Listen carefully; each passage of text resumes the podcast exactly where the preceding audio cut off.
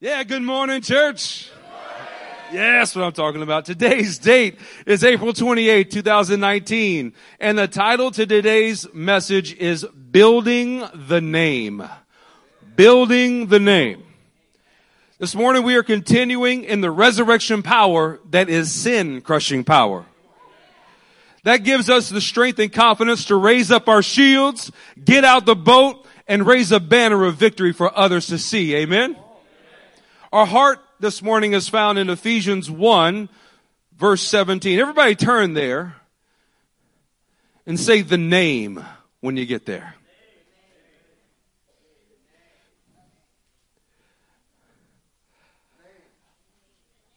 I keep asking that the God of our Lord Jesus Christ, the glorious Father, may give you the spirit of wisdom and revelation. Wisdom and what else, saints? So that you may know him better. Who in this house needs some wisdom and revelation this morning? Yeah, I should have both hands raised up. That's what I'm talking about. Who in this house wants to know Jesus better? Yeah, amen. I do too. Church, we have a special treat for you this morning. This message, I warn you, I hope, I pray that you guys can keep up. This message is going to be full of rich treasures from the Word of God. Are you ready for it? Yes. Before we start, I want to let you know this is the first time that Matt and I have preached together. So you may get a little bit of slap you with a Torah and to knocked upside the head today. Ho ho! Bring your helmet, man. But before we start, I want to pray. Amen. Wasn't worship amazing? Yes. This morning we're talking about building the name of God. The name of God is something extraordinary, isn't it? Did you feel the power of God as we were declaring His name? Did you feel that this morning? Man, I felt it. And I tell you, at the end of this message, I want to get into more of it. I want to get into more worship. I'm telling you the, the end from the beginning. I want to get in more envelopment of His name, His character, and His attributes this morning. But one thing I know is it doesn't matter who's up here preaching.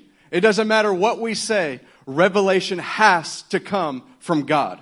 That is the only way to get revelation is for God to open up the heavens, to crack open the sky and breathe a fresh revelation into your soul this morning. Amen. So what we're going to do is we're going to open up our hearts. We're going to ask the Lord, Lord, make me a clean slate. We're going to ask the Lord to keep us attentive, keep us awake, keep us stirred as His Word pierces into our hearts and shows us the beauty of His name and the power of His nature. You guys want to pray?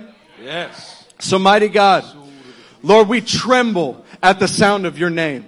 Lord, your name is awesome. You are the most high God. Lord, all other gods bow down before you because you are the only one who is worthy. You are the only one who is high and lofty. Lord, we lift you up. Lord, we set you up high today. Lord, we set you in a high place of our service this morning. We say you are the first and foremost. You are the only one powerful. Lord, we ask that you would keep us open, keep us awake, keep us alert. Help us to see with our inner man. Help us to see with spiritual eyes and hear with spiritual ears as we go through this word today. Lord, breathe into us that new revelation that will cause us to fall to the ground and worship you as the true creator of our hearts. Lord, we love you and we want you to breathe into this place anew. Lord, we want to set aside everything else. Lord, we want to set aside everything else that is happening. And Lord, we want to dedicate and consecrate this time to you. And we say, God, move us this morning. In Jesus' name we pray.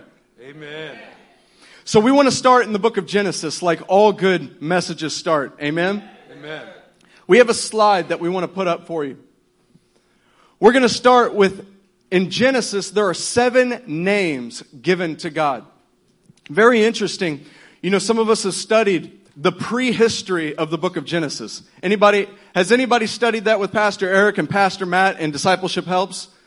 The earth, when God comes, when God begins to work in the earth, He finds the earth, tohu vavohu, complete chaos, complete without order, without any foundation. And God begins to breathe into that chaos and that destruction a new order and a new plan. What we see in the book of Genesis is an increasing revelation that God gives to his people, to Abraham, to Israel, to, to Isaac, to the nation. We see an increasing revelation. It's like God is seeing a totally lost position and he's saying, I am going to redeem this situation by inserting the revelation of who I am and what my name is. Amen? So we see in Genesis seven names that God reveals to his people. The first one comes from Genesis 9, 26. Genesis 9, 26 says, And he also said, Blessed be the Lord, the God of Shem. May Canaan be the slave of Shem. Any of you remember the, the message, Shemming the Foundation? Yes. Man, we, we first see the name God of something right here in Genesis. This is the first reference of God being the God of something. Isn't that incredible? Yes. It doesn't say he's the God of peace. It doesn't say he's the God of love. It says he is the God of Shem. He is Shem's God. And out of many gods that were present, Shem acknowledged and worshiped a particular God. And God chose to reveal himself through a particular people. This is key to who God is. He is the God of the Semitic peoples. Number two, you'll see on the slide is El Elyon. Genesis 14, 18 through 20 says, Blessed be Abraham by God most high, creator of heaven and earth, and blessed be God most high, who delivered your enemies into your hand. Here's the first attribute or name given to God. El Elyon means he is the supreme God over all others. Is that a comforting fact to know? Yes.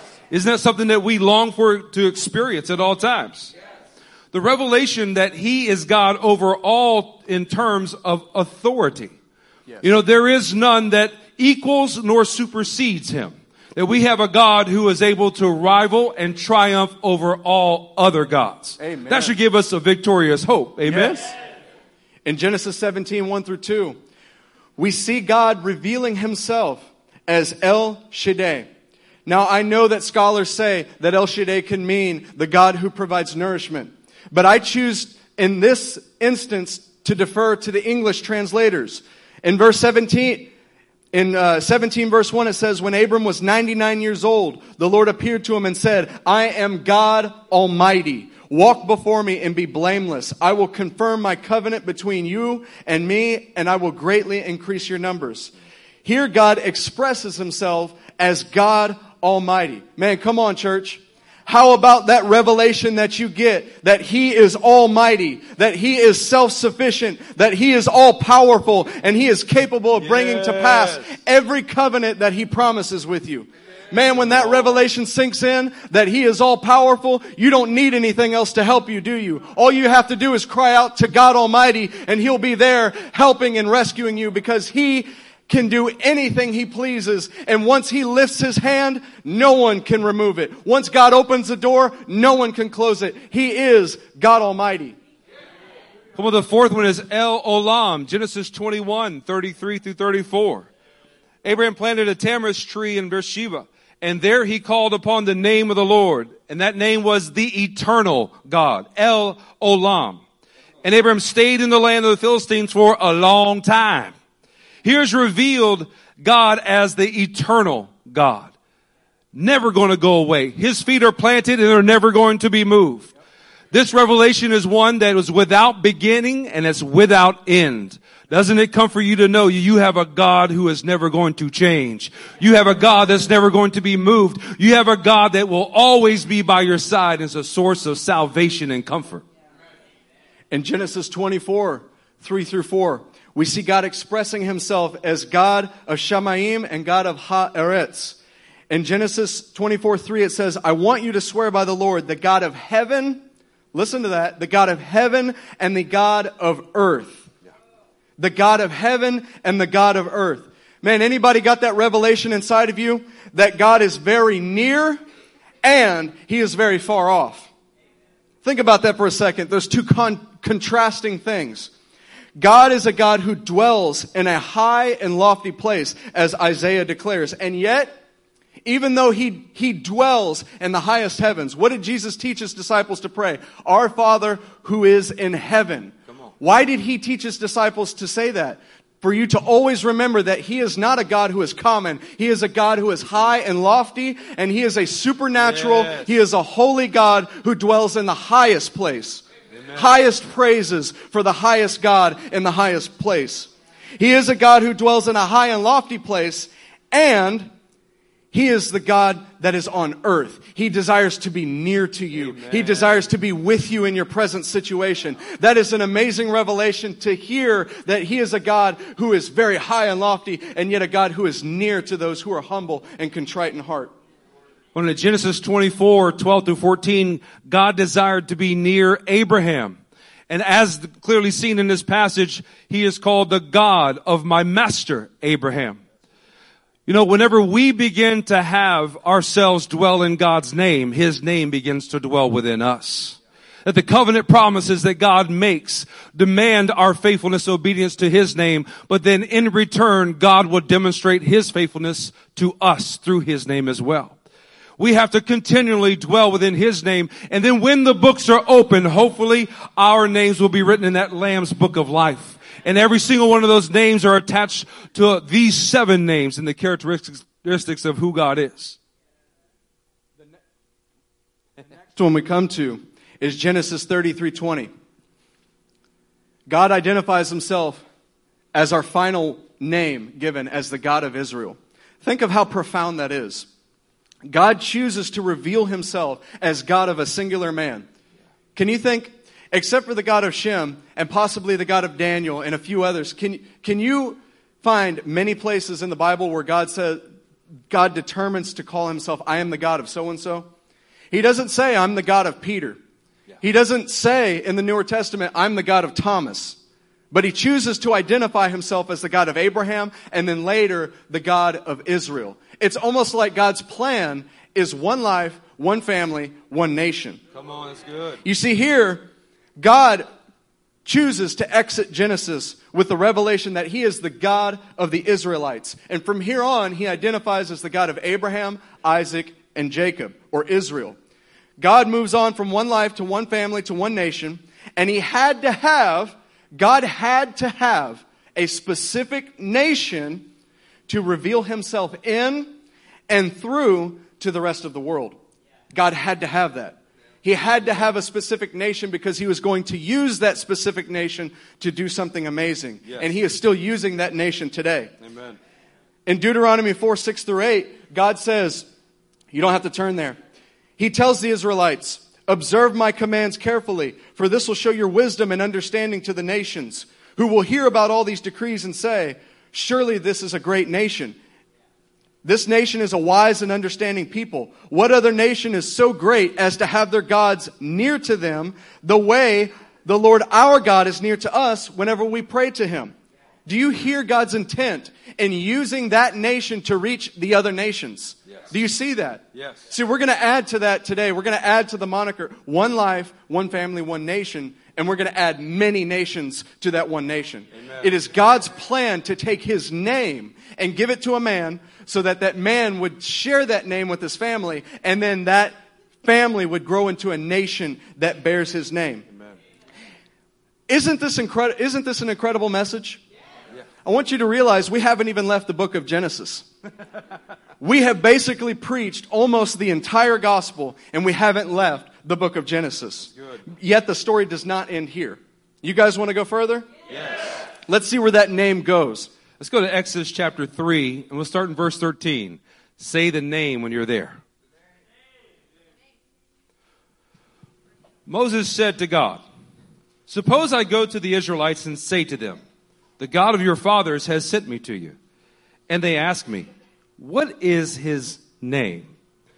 Then what shall I tell them? You guys ever been in this position? God's asked you and called you to do something, and you're already anticipating the opposition and rebuttal. And really, what is, it, what is he asking about? What authority do I have to go and tell these people these things?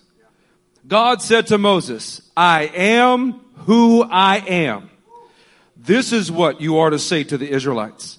I am has sent you to me. God also said to Moses, I like when God adds a little bit extra too.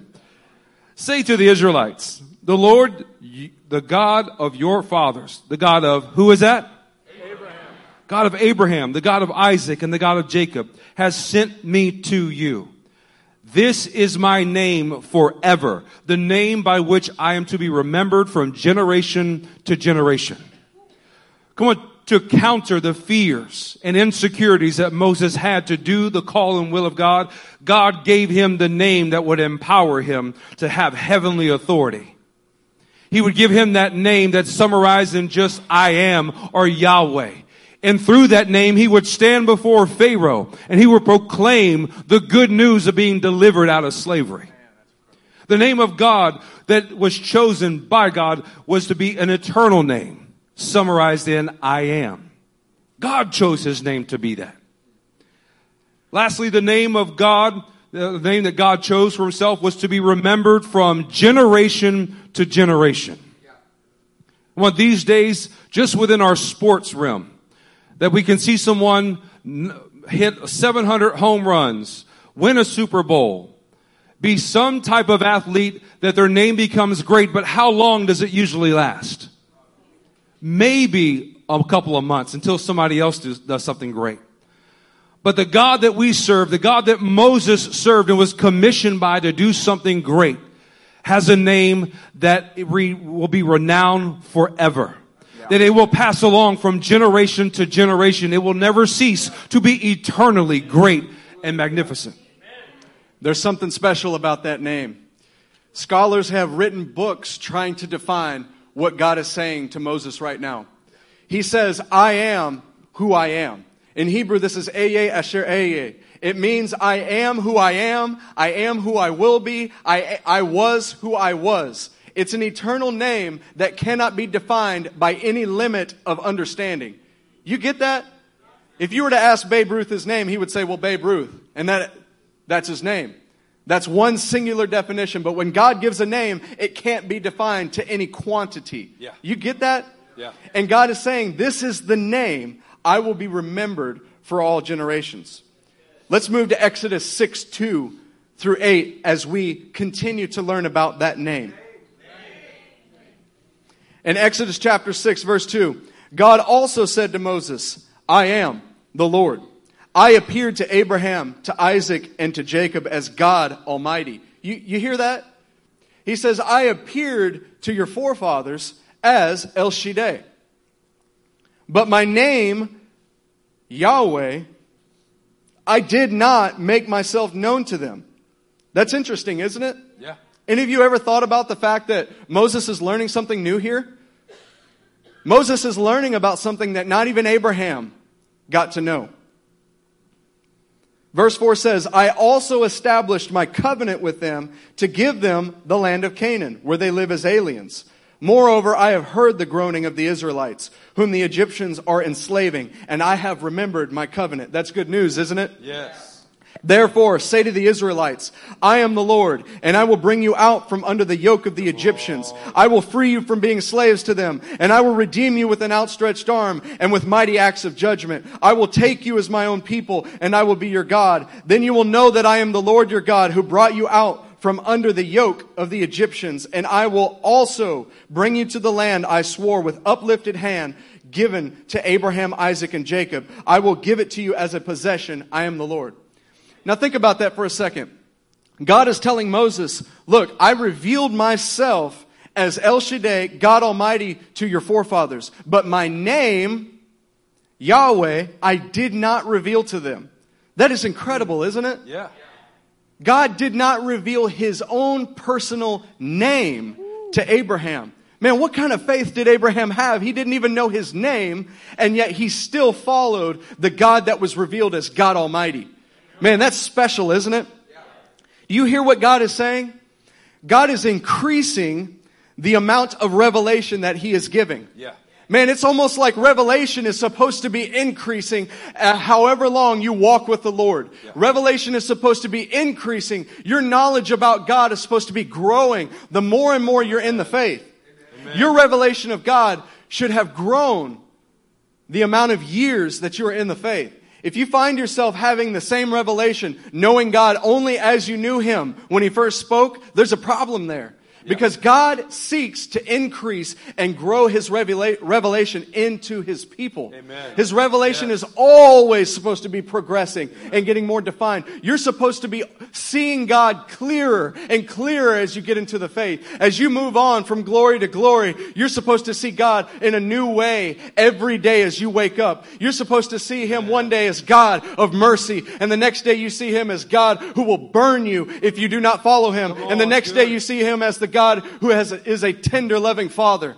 You are supposed to be growing in that revelation of God. Amen. And God is taking His firstborn nation and He is growing that revelation with His firstborn nation.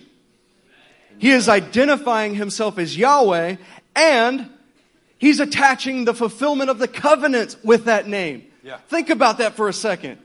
He says, look, this is my name and I'm going to do this for you. What would that do for you every time you heard that name? You would remember, He's the God who's going to fulfill what He promised for me. He's the God who's going to make it happen. What does it do to a nation who, who is living in slavery and they cry out to a God whose name that hasn't been revealed to them and then He shows up and says, look, this is my name and it's time to fulfill the promise that I gave to you. Yeah. You would always remember that name as the covenant fulfilling God. Exodus 15 says, the Lord is a warrior, the Lord is, is his name. It says later on in Leviticus, the Lord is a jealous God.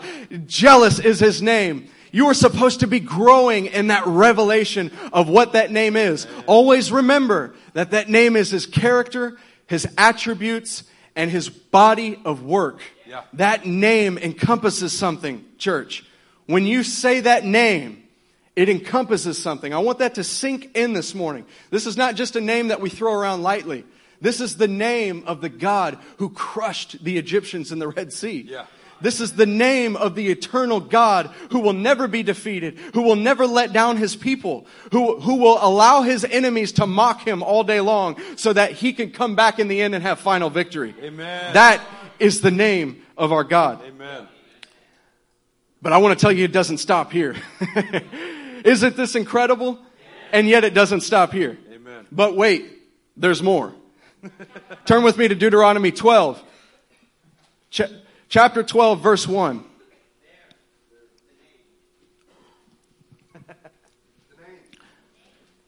Verse 1 says, These are the decrees and laws you must be careful to follow in the land that the Lord, the God your fathers, has given you to possess. Wow, a contract. For me, that's incredible. I like contracts. I, I deal with construction, so I like to write very clear contracts because it'll, it, it ensures that whatever is signed on will get done. Honestly, brother, it's when everybody loses their mind, they can sort things out and make it right. Yeah. When everything goes to chaos, we can always go back to the contract. Amen. But wait, God, you said, no, th- look at the contract. Exactly. God, you said you would always love us and never exile us. Nope, look at the contract. Amen. Verse 2 says, "De- destroy completely all the places in the high mountains and on the hills and under every spreading tree where the nations you are dispossessed worship their gods. God is not interested in having side pieces to his name. Mm, come on, it's good. He is not interested in having addendums to his name. He's not, he's not interested in having other names to be set on the same plane as his name. He's not interested in that at all. You know, there's a, there's a theological debate that goes around amongst, uh, you know, people who think too much. And they, they say, is God egotistical? You know, he's always talking about himself as if he's the best. Because he is. Amen. It's not egotistical if it's true. It's egotistical if it's not true, but with God it is true. Amen. Therefore it's glorious and it's precious and it's awesome. God is not interested in having any other name set aside his name because it's offensive to him, because no other name belongs. Amen. Verse 3 says, break down their altars, smash their sacred stones, and burn their Asherah poles in the fire. Cut down the idols of their gods and wipe out their names from those places. You must not worship the Lord their God in their way. Man, that says a lot about what's going on in churches today, isn't it? They want to worship God in all the ways that they see around us. They want to, they want to bring syncretism into the church and call it holiness because it feels good. And it is not holiness. That's setting aside another name with God's name. Yeah. But what does God tell them in verse 5? You're not to do it like they do it. You're not to do it like all the nations around you are doing it.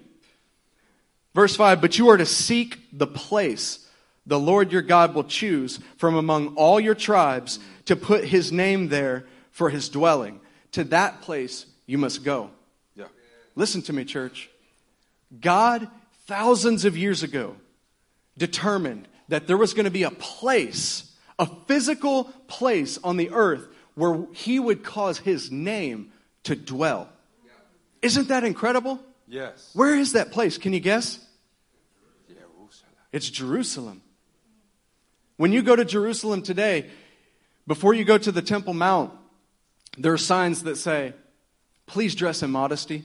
Please refrain from using any foul language. This is the place where his name dwells. Yeah. And you know, as much as we see things taken out of context with so much religion, Catholicism, and other things going on there, you can't help when you go but to see God's name dwelling there. Yeah. When you go, you see travelers coming from China. You see large groups of people from Africa. You see large groups of people from Europe showing up to see what? A broken down wall? A western wall? There's no temple there anymore. But you know why they show up? Because God's name dwells there. Yeah, that's good. That is the place. God was interested in choosing a physical place for his name to dwell. This brings us all this brings us back to one life, one family, one nation. I want to ask you a question. God was interested in having his people build a name for himself, a physical place.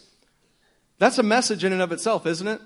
Yeah. Where does God want you to build his name? Come on, it's a good question. What physical place is God calling you to build his name so that the nations will know that there is a God in Israel who is unlike any other God? Yeah. What place is God calling you to do that? Your workplace? Your home? Wherever you set your feet? The grocery store? God is calling us as a people to build his name in a physical place. Look what happened, look what has happened on Fuerte Drive. Can you clearly see God's name being built there? Can you clearly see the nations around Fuerte Drive being stirred up? yeah, I can. Isn't it incredible, church? We still haven't even left the Torah. And we are seeing a beautiful message about God in a new way, aren't we? Yes. And yet, there's more. Let's go to Second Chronicles chapter five. You guys still hungry this morning? Say the name when you're there. So Justin was speaking of there is a physical place that God ordained and chose for his name to dwell. And that place was Jerusalem. Many of you in this room have stood at the western wall. And right there, 15 feet on the other side where you stood was the Holy of Holies. In this exact area is the place where God chose for his name to dwell. And he began by giving a vision, giving a plan, an architectural design to his, his, his son David. David received that plan from the heavenly realms, from God. And then David passed along that design and vision to his son Solomon. Solomon spent years in the wealth of the nation to build in obedience the vision that God had originally given to his father David and then transferred to him. And here we have the dedication of that temple, a glorious moment. You know, Solomon's rule and reign is renowned for splendor. It's renowned for making God's name great because only God could have accomplished this through Solomon. Let's see how it was inaugurated. When all the work Solomon had done for the temple of the Lord was finished, he brought in the things his father David had dedicated. The silver and gold. Say silver and gold. You're going to need to remember that later on. And all the furnishings. And he placed them in the treasury of God's temple. Then Solomon summoned to Jerusalem the elders of Israel, all the heads of the tribes and chiefs of the Israelite families, to bring up the ark of the Lord's covenant. You know, we see a progression here. We have a completion of work. Young men, older men, you have work to do. But you have to complete it in the name of Jesus. And to that work that gets complete, what's added to it is the treasuries of God's kingdom, His divine nature and His divine redemption. That's that gold and that silver. Along with that is the very center of His presence, that ark of the covenant.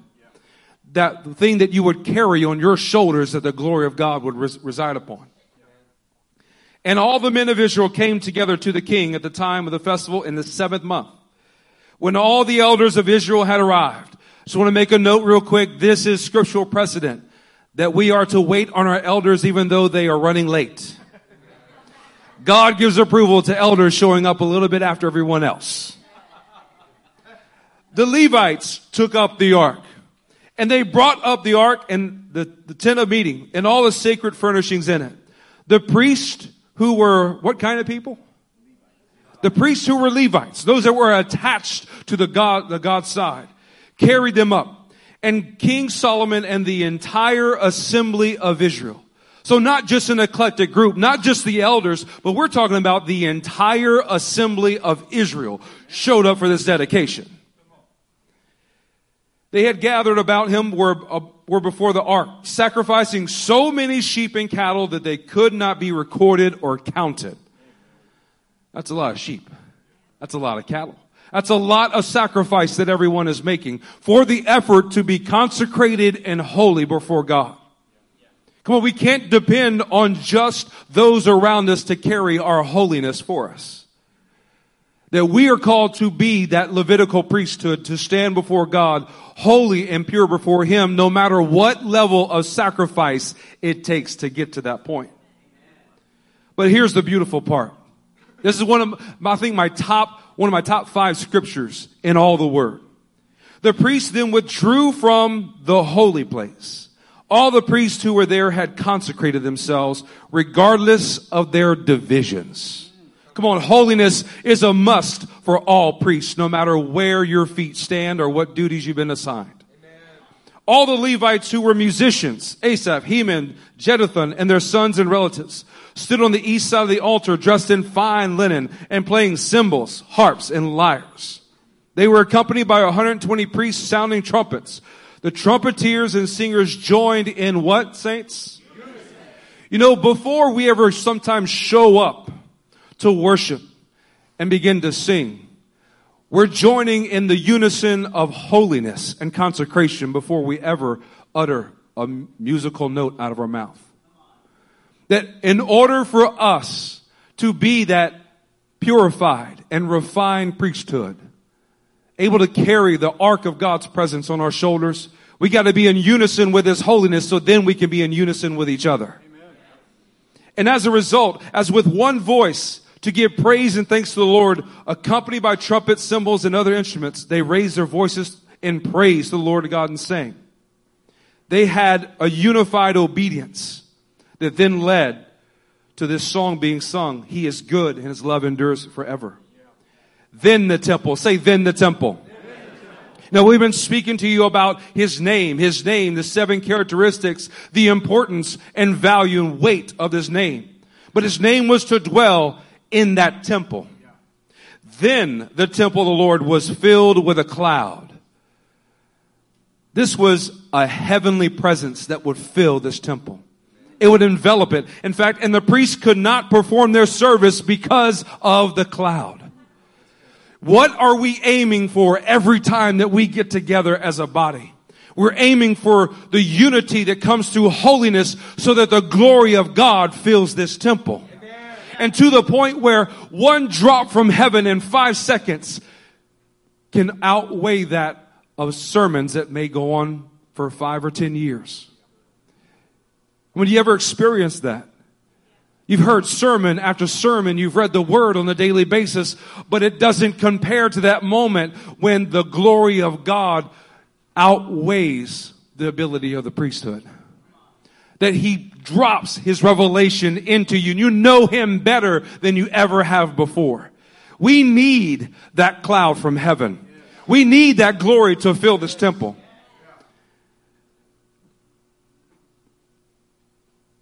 Solomon was completing the work and vision that was originally given to his father David.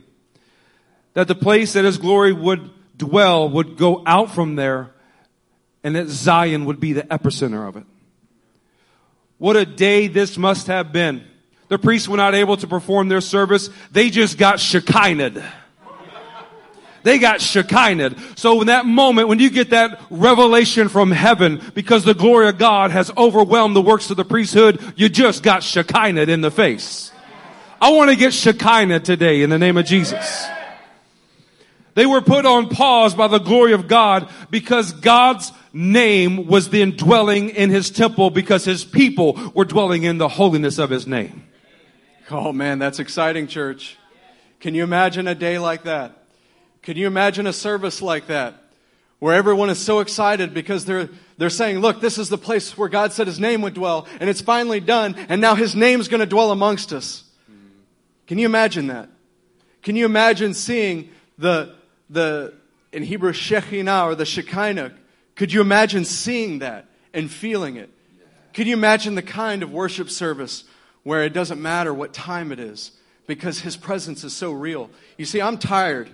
I am tired of, of the idea that coming down at the altar and, and bowing down on a knee or laying on your face means that you're repenting.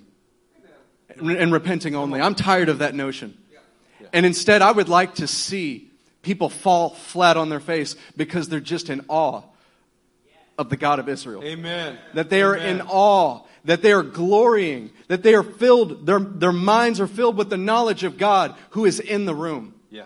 See, I want to see more of that, don't you? Yes. There's something special about that place.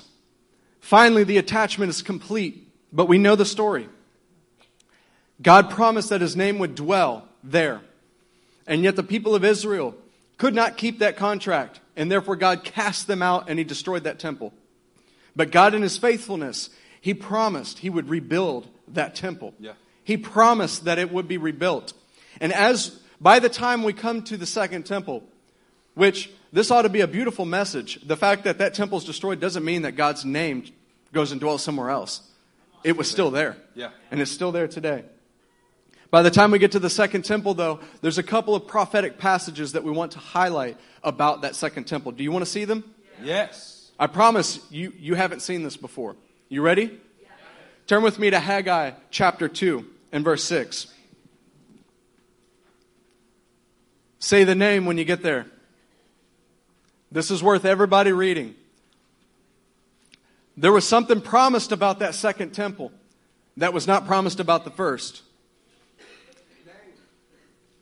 In Haggai chapter 2, verse 6, it says, This is what the Lord Almighty says In a little while, I will once more shake the heavens and the earth, the sea and the dry land. Now, what's happening in Haggai? They're building the second temple. They're in the process of building, which was a rocky process. I mean, it wasn't like Solomon's temple. It all got built with the help of foreigners. No, this was being built in spite of foreigners. They were trying to stop the work while it was going on. And the temptation was, for those who saw the second temple, the temptation was to think about the first temple. And you remember in, in Nehemiah when they started weeping because they, they remembered the first temple and its glory. Do you remember that? Yeah. The glory was so great that it caused those that saw it to weep when they saw the second temple. Yeah. Verse 7 says, I will shake all nations, and the desired of all nations will come, and I will fill this house with glory, says the Lord Almighty. Man, the desired of the nations will come. Who is that, church? We'll keep going and you'll find out. I'll take your silence as an absence of an answer.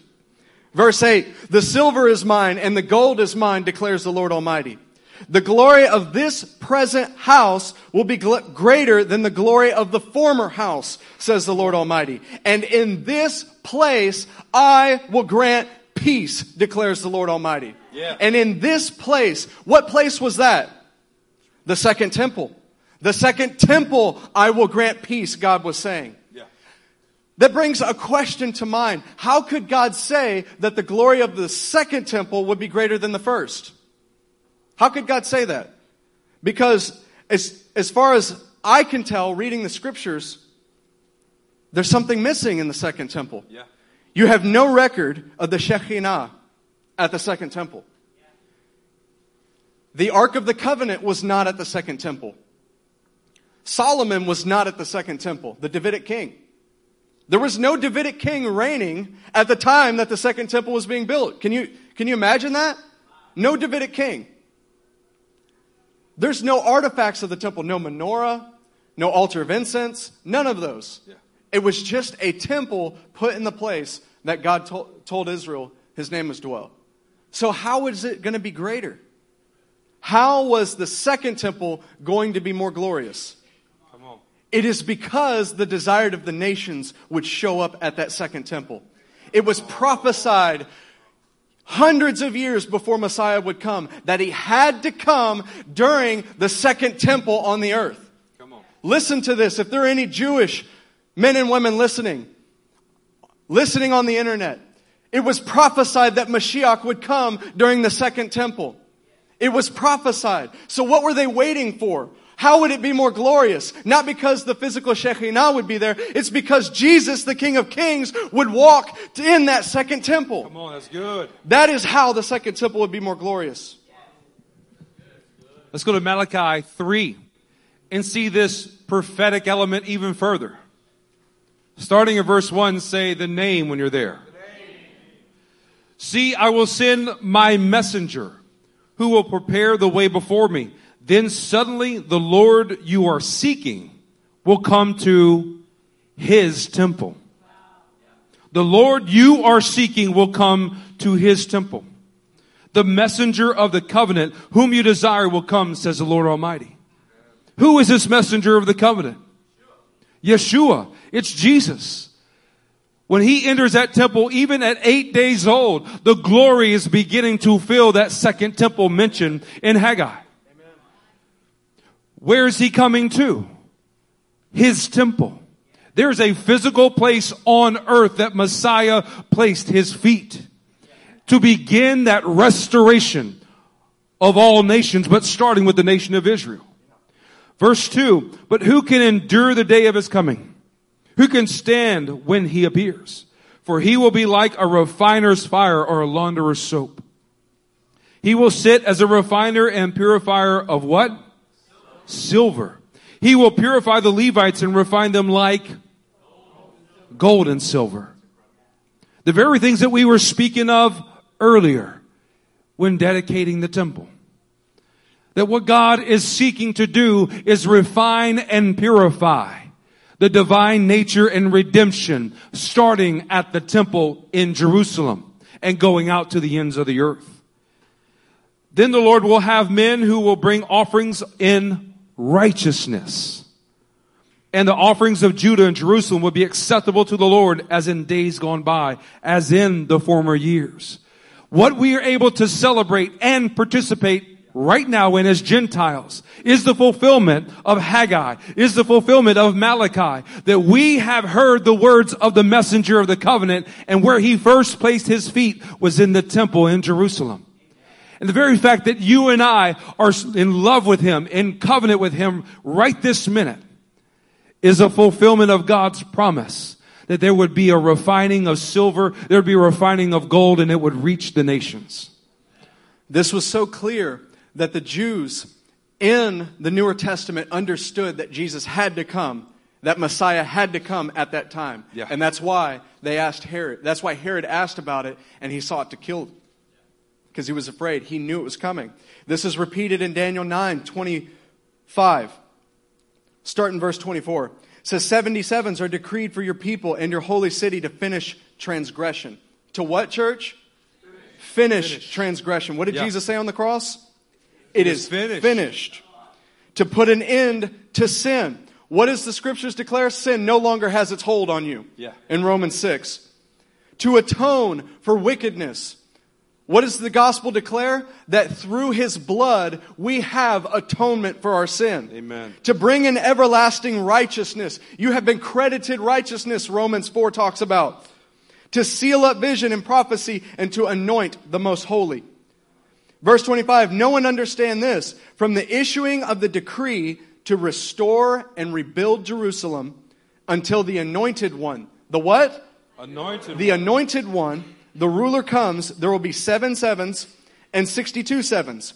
It will be rebuilt with streets and a trench, but in times of trouble. After the 62 sevens, the anointed one will be cut off and will have nothing. The people of the ruler who will come will destroy the city and the sanctuary. So let's not get bogged down right now. I know we mentioned a lot of sevens. Let's not get bogged down in the, the seven sevens and the 62 sevens. Okay? We want to talk eschatology. We'll do that after when we meet up tonight for fellowship. The focus is that these things would happen while the second temple, between the time of the second temple being rebuilt and the time the second temple would be destroyed. You catch that? Messiah had to come between those two times. Even though this was known, many misunderstood Messiah's mission. Let's all turn to Mark 13. And be sure not put yourselves on a platform that looks down on the disciples as we read this. Because I am certain that every single one of us, if we were in their position, would have missed the Messiah's mission. Yeah. Right? So, in starting in verse 1, as he was leaving the temple, one of his disciples said to him, I bet you that disciple is glad that his name wasn't mentioned in the book of Mark. One of his disciples said to him, Look, teacher, what massive stones, what magnificent buildings. Do you see all these great buildings? Uh, who's ever been to Washington, D.C. before? Raise your hand, right? You walk around. Is it beautiful architecture? Absolutely. I remember standing and looking at the pillars and going, how in the world did they get all of that stone up there? How did they build this way back when they didn't have cranes like we have now? You know, our eyes are drawn to the natural glory of buildings. As you can see, we don't put much investment in the glory of a building. And for the purpose is that our investment goes into the glory of what fills the building. That is the people of God. But aside from just this church building, what do you find your eyes always drawn to? Are you just like the disciples? And whenever the Messiah is trying to complete a mission through you or through one of your brothers and sisters, are you looking more at the natural beauty and glory of it? Look at be one of the things that is just a reality of being a follower of Jesus and obedient to his commands. Our hearts, though we don't want to admit it, are drawn to the immediate results of our efforts. And here's what I mean. We come down here to the altar. Yes, Lord, refine me, purify me. I want to be used by you. I want your name to be made great through me. And then you walk outside the doors. You have an opportunity at lunch. You go up to the waiter. You begin to share the gospel with him. He's a bit receptive. You feel the power of God moving through you. You're implementing very scriptures that you heard not three hours prior. And all of a sudden, their receptiveness turns cold. And they begin to shut down and they may even dismiss the very things that you're saying. But you feel the power of God moving through you. You're looking at just the natural side of things. You're looking for an external reception to an internal response. And then you walk away from that meeting and you're going, God, did, did, did I miss something? Was this, uh, did I say it wrong? Did I, you know, make a funny face and that put him off? The external glory is not what God is after. He is after the eternal glory. Let's see what Jesus responds with here. Not one stone here will be left on another. Everyone will be thrown down. He was speaking of something more than just the natural. He was speaking of the supernatural as his body was torn apart. As he was on the cross, as he endured that pain and that suffering, even to the point of death. To what extent are you willing to match that to see the eternal glory of God in light or in the exception of the external glory? What are your eyes drawn to? They need to be drawn towards laying down your life just like he did so that the glory can fill the temple that represents his name. That name of I am. You see, God gives his name to the patriarchs. Then he gives, he, he gives his he defines himself by seven attributes to the patriarchs. Then he gives his name to Moses. Then he says that there's going to be a place for his name to dwell. Then he prophesies that something great happen in that place and his name will dwell. And then, can you imagine that creating kind of a, a worldly view in the disciples' minds? Yeah. They're going, look, look at these great buildings. Look at these magnificent stones. This is the place where God dwells. And Jesus was focused on something else. Yeah. In John 2:19, the same thing happens again. The Pharisees were focused on something else. They asked Jesus, "Give us a miraculous sign." Jesus answered, "Destroy this temple and I will raise it again in 3 days." The Jews replied, It has taken 46 years to build this temple, and you are going to raise it in three days? But the temple he had spoken of was his body.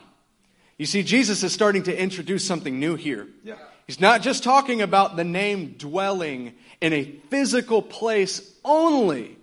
Yes, it's going to dwell in a physical place, but not only will that name dwell, not only will that Shekinah dwell in a physical place. Jesus is going to start working to have that name and that Shekinah dwell in our bodies. Come on, that's good. Matthew 12, 6 says, I tell you that one greater than the temple is here. What must that day look like? So for 1500 years or so, they have celebrated the greatness of the temple that once stood there, the rebuilding of it. Herod restoring it. And Jesus is standing in it and said, one greater than the temple is here. How exactly was he greater? Let's look at this in Hebrews 1, starting in verse 3. Say the name when you're there.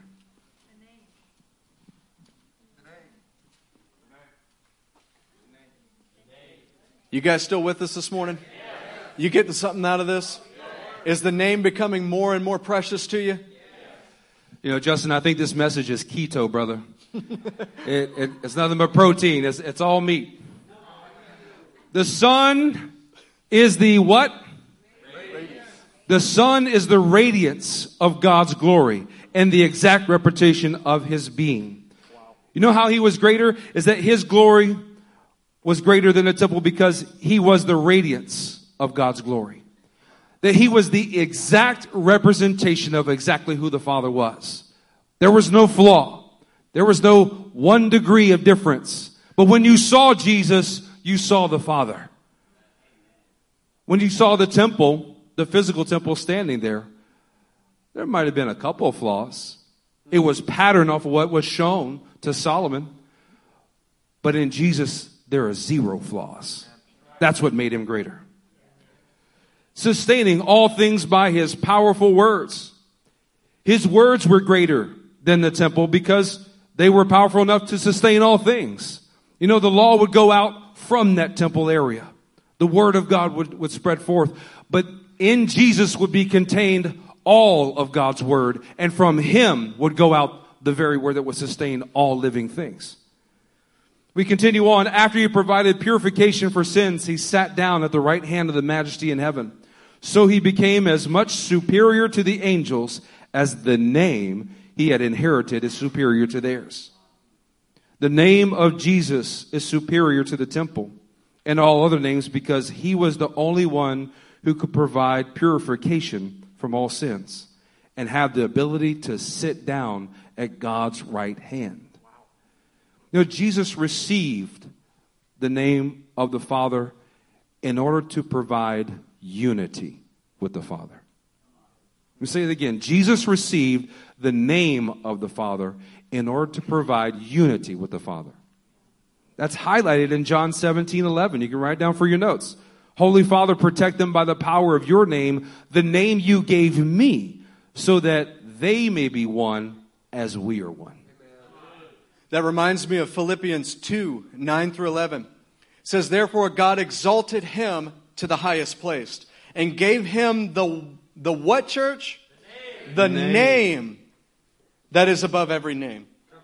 He gave him the name that is above every name. That at that name of Jesus, every knee should bow in heaven and on earth and under the earth, and every tongue confess that Jesus Christ is Lord to the glory of God the Father. Yeah. The Father has given the name that is higher above every name. Think about that in terms of what we've learned. Think about El Shaddai. Think about El Elyon, El Olam, the God of Israel. Think about Yahweh. And now He has given Jesus the name that is above every name. And at that name, every knee will bow and every tongue confess Amen. that Jesus, the Mashiach, Yeshua, the Mashiach, is Lord to the glory of His Father. That's incredible.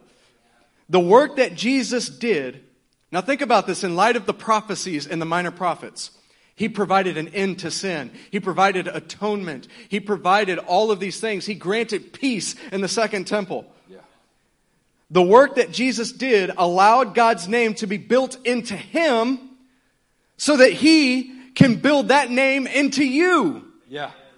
He allows you to have that name as you bow down to Him and confess with your mouth His name. Come on.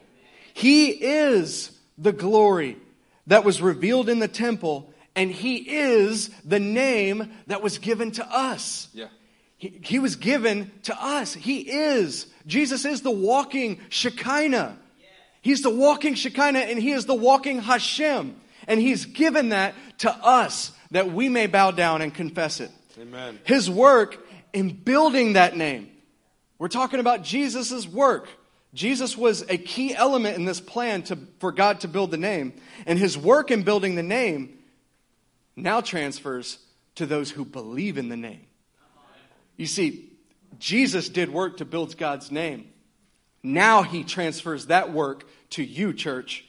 That work in building God's name, that work in building the Shekinah on earth, that work in building the name of God on this earth. Amen. Saints, y'all have work to do? Yes. I mean, I don't just mean getting your thoughts right or holiness right.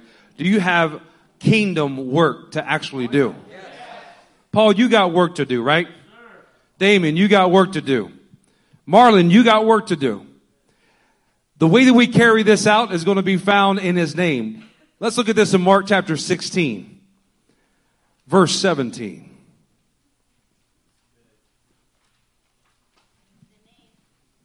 Say the name when you're there.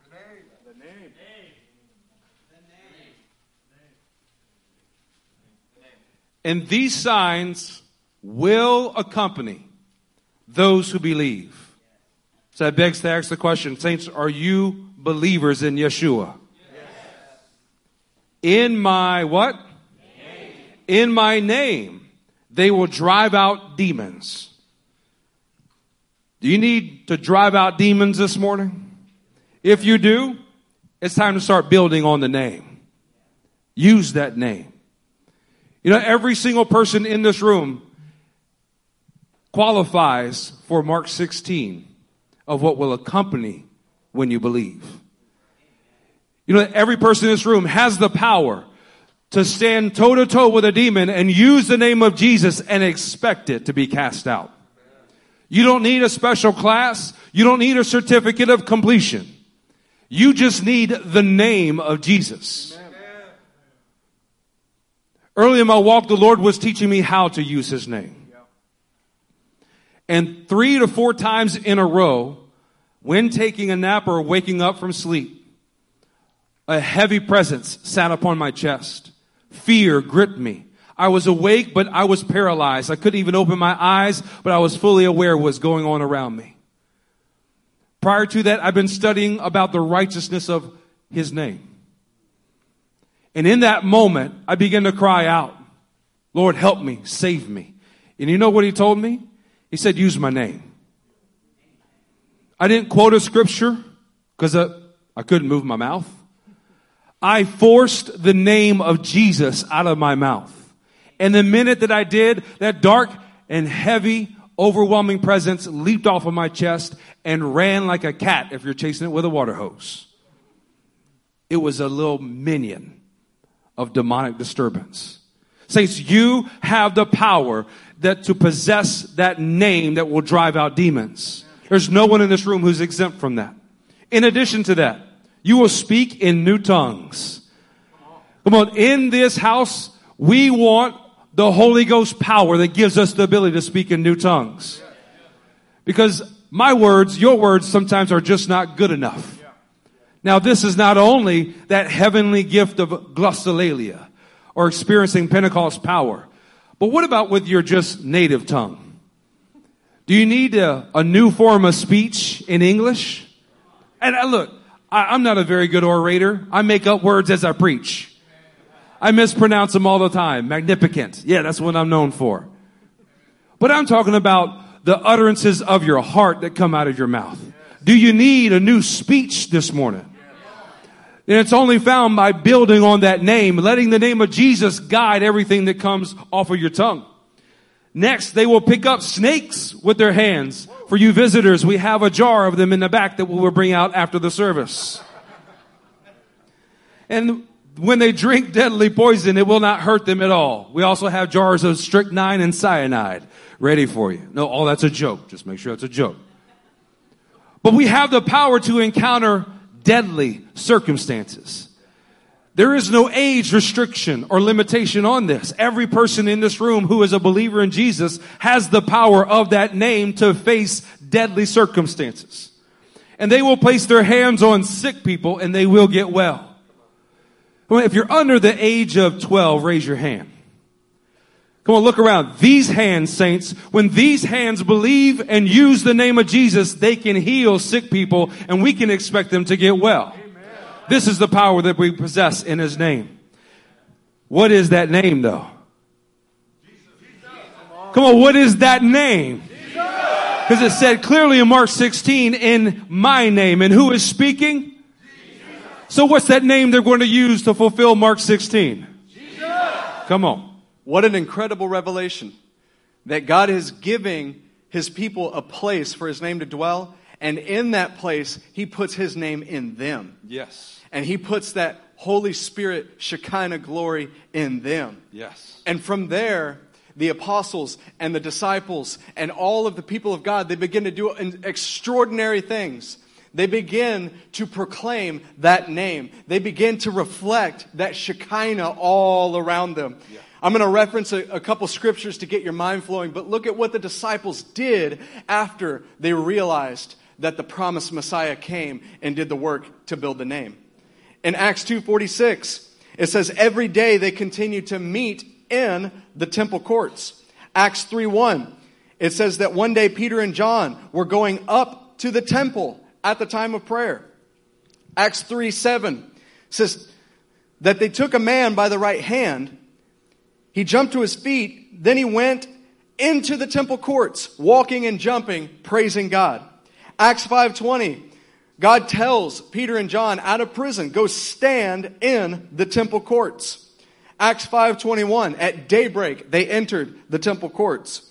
Acts 5:25. Then someone came and said, "Look, the men you put in jail are in the temple courts teaching the people." Acts 5:41 verse 42. This is the big one. The apostles left the Sanhedrin re- rejoicing because they have been counted worthy of suffering disgrace for the name. Come on. They counted it wor- they, they were rejoicing because they had been counted worthy for building the name and suffering disgrace for that name. Day after day in the temple courts, and from house to house. They never stopped teaching and proclaiming the good news that Jesus is the Messiah. You see, this is what was spoken through the prophets. Jesus set God's name on better footing in the temple that it was promised to. Yeah. And now the disciples are continuing the work of setting that name on better footing in the temple. Amen. You have to ask yourself, church, did Haggai prophesy about Jesus or did he prophesy about the disciples? Pro- both. Yes. yes. Amen. He prophesied about Jesus, but what Jesus would do through the disciples. Amen. What, what the disciples were doing was the continuation of building that God's name where it would dwell forever. And they were bringing the Shekinah to the earth. Reminds me of Ezekiel 10, verse 1. Ezekiel 10, verse 1 is a vision from Ezekiel. and Ezekiel seeing the Shekinah glory coming and dwelling over Jerusalem. And he's seeing cherubim. And the cherubim are taking something and they're giving it to a man. Can you imagine who that man is? Don't be afraid, church. What's that name? What did the elders say, say to John? Don't be afraid. Yeah. Don't be afraid. What's that name, church? Jesus. You can use it. Verse 6 When the Lord commanded the man in linen, take fire from among the wheels, fire from among the cherubim, the man went in and stood beside a wheel. Verse 7 Then one of the cherubim reached out his hand to the fire that was among them. He took some of it and he put it into the hands of the man in linen. And the man in linen took it and went out. Yeah. I don't know about you, church, but I see a picture of Jesus taking fire from the altar and going out with it. You see, we say that the book of Acts is called the book, the book of the Acts of the Apostles. Yeah. Any of you ever heard that? Yeah. I think it's totally wrong. I think it should be called the Acts of the risen King of Kings through his disciples. Amen. I think the book of Acts should be called the Acts of the disciples empowered with the fire that Jesus gave them. When the glory filled the second temple, look, look here in verse 4. Then the glory of the Lord rose from above the cherubim and moved to the threshold of the temple. The cloud filled the temple and the court was full of the radiance of the glory of the Lord. Mm. When that cloud filled the temple, there was what, church? There was radiance. Come on, say it. There was radiance. There was radiance in the courts when that glory filled the temple. There was radiance in the courts when the disciples, filled with the Shekinah that Jesus gave, filled with that name that Jesus transferred, there was radiance in the temple. And the Pharisees hated it. The Pharisees hated it because they hated God.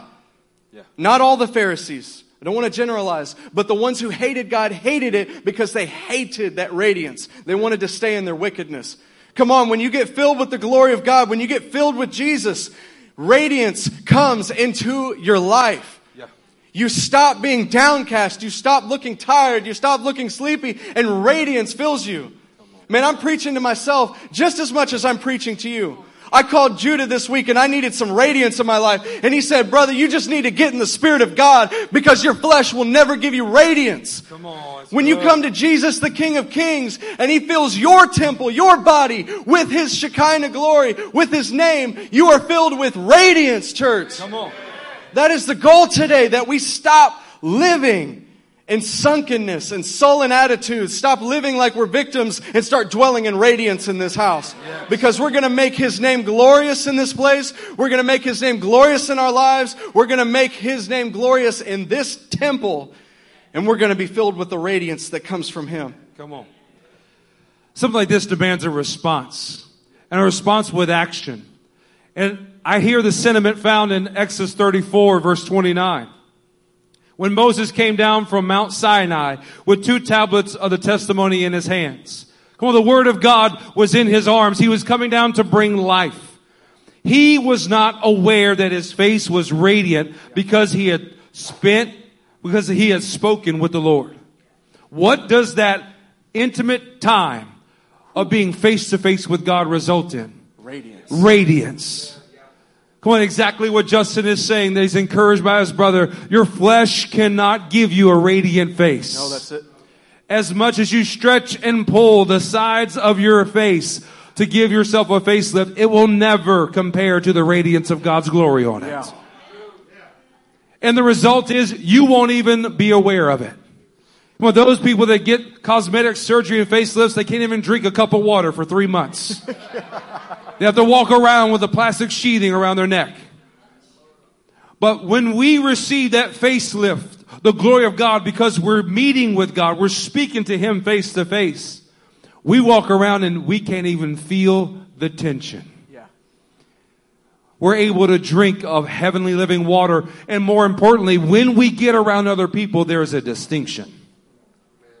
When Aaron and all the Israelites saw Moses, his face was radiant and they were afraid to come near him.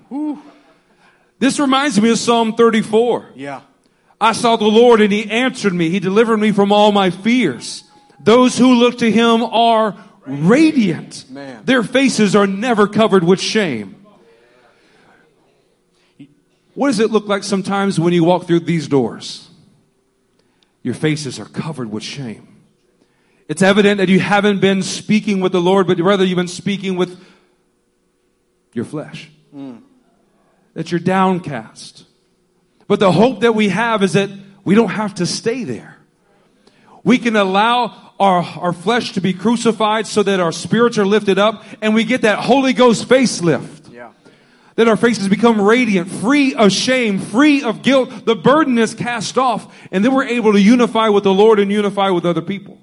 We are called to radiate His name by radiating His glory through our face.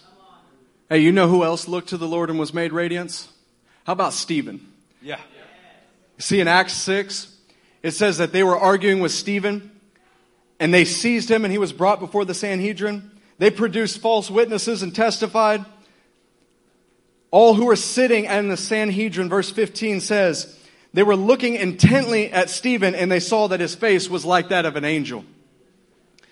Later on, he preaches his heart out. And in verse 57, it says they, at this, they covered their ears.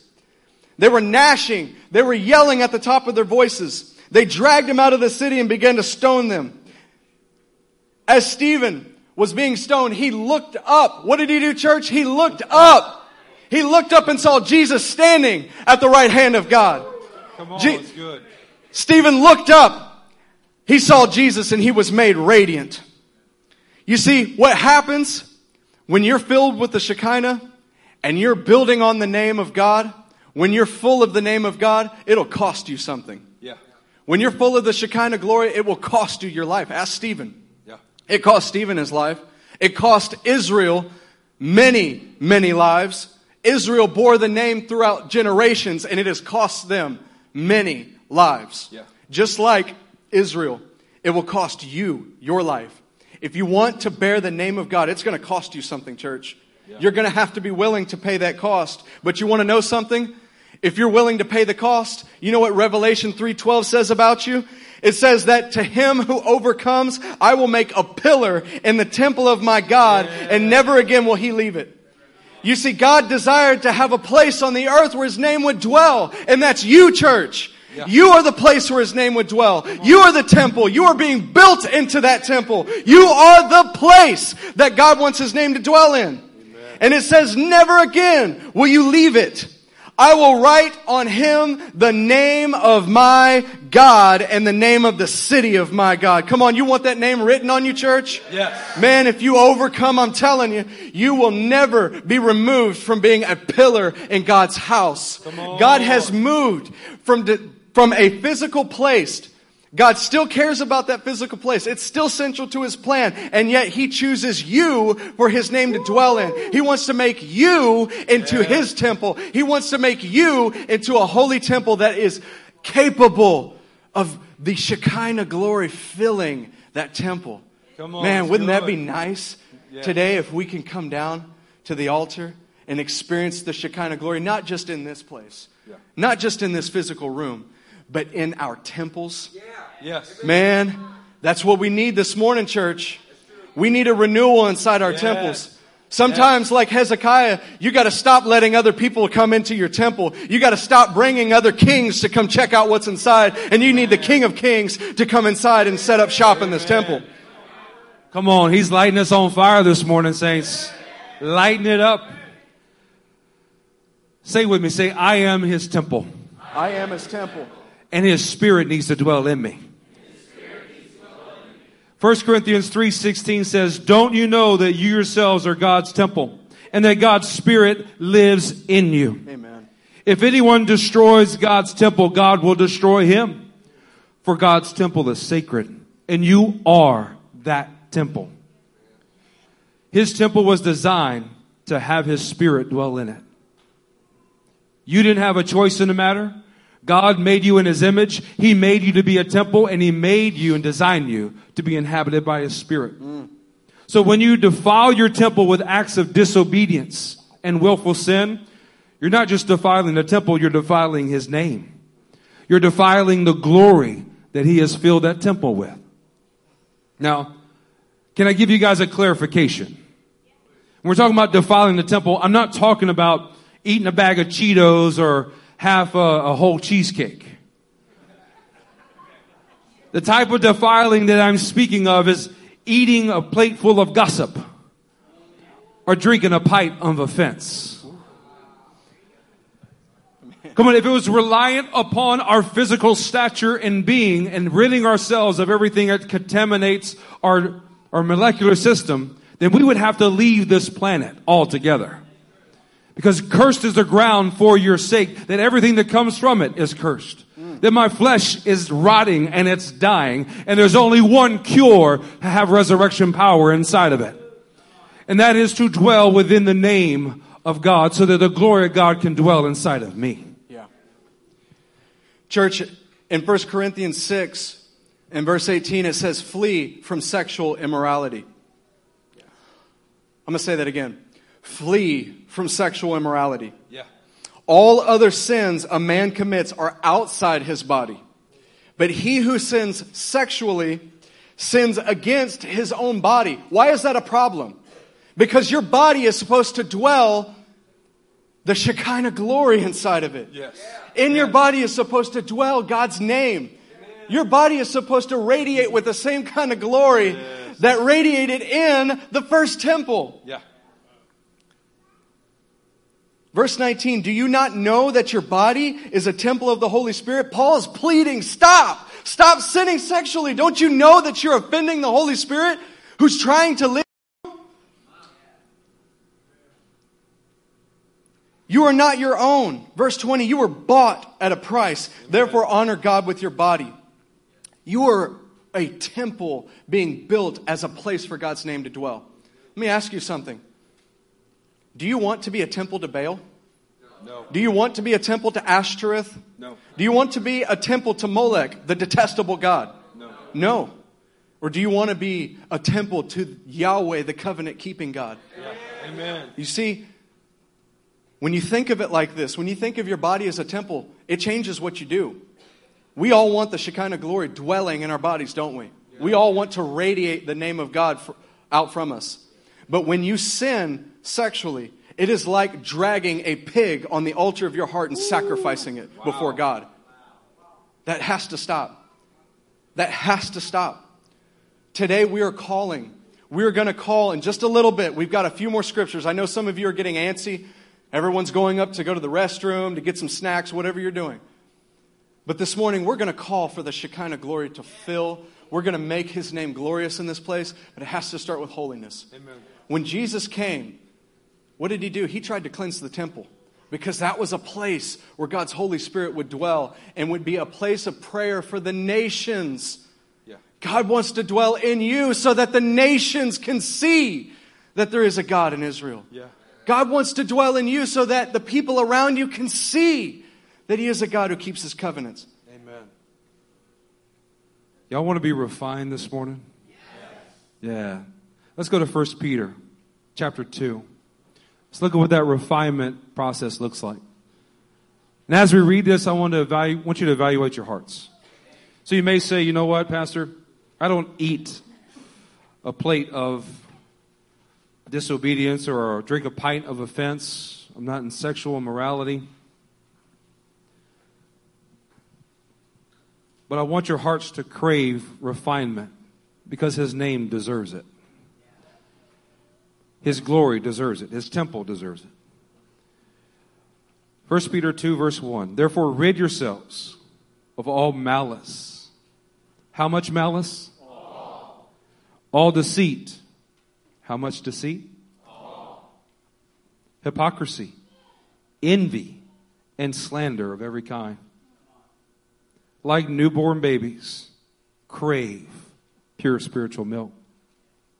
You know, at the altar, a lot of times people come down and they begin to rid themselves of the cravings of their sinful nature. But one thing that they forget is when they get up, they are to crave what is righteous. Come on, we've got to replace that craving. I want to instruct you as you come down to the altar, begin to get your heart right before God, ridding yourselves of these things, asking God to refine and purify your heart like silver and like gold. Also, ask for instruction of how to crave righteousness like a newborn babe. We've got babies filling up our church.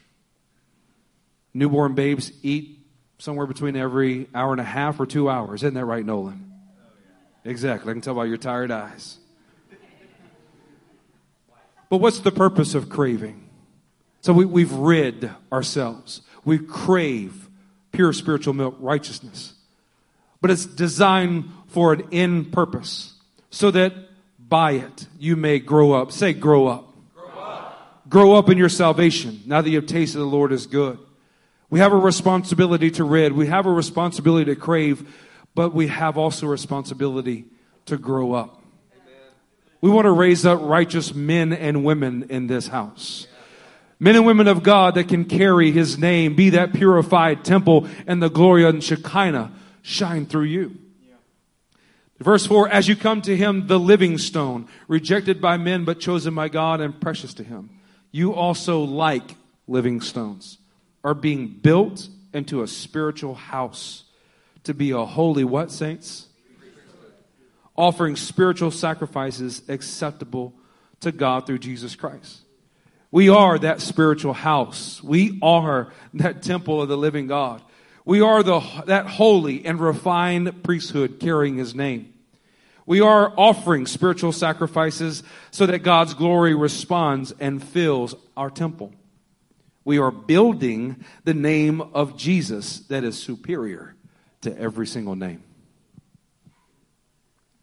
Church, if you would, stand with us.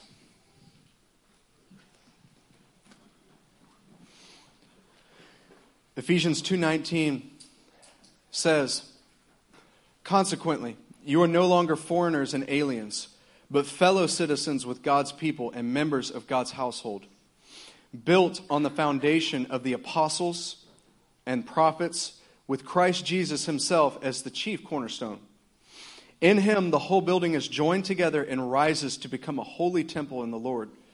And in him you too are being built together to become a dwelling in which God lives by his Spirit.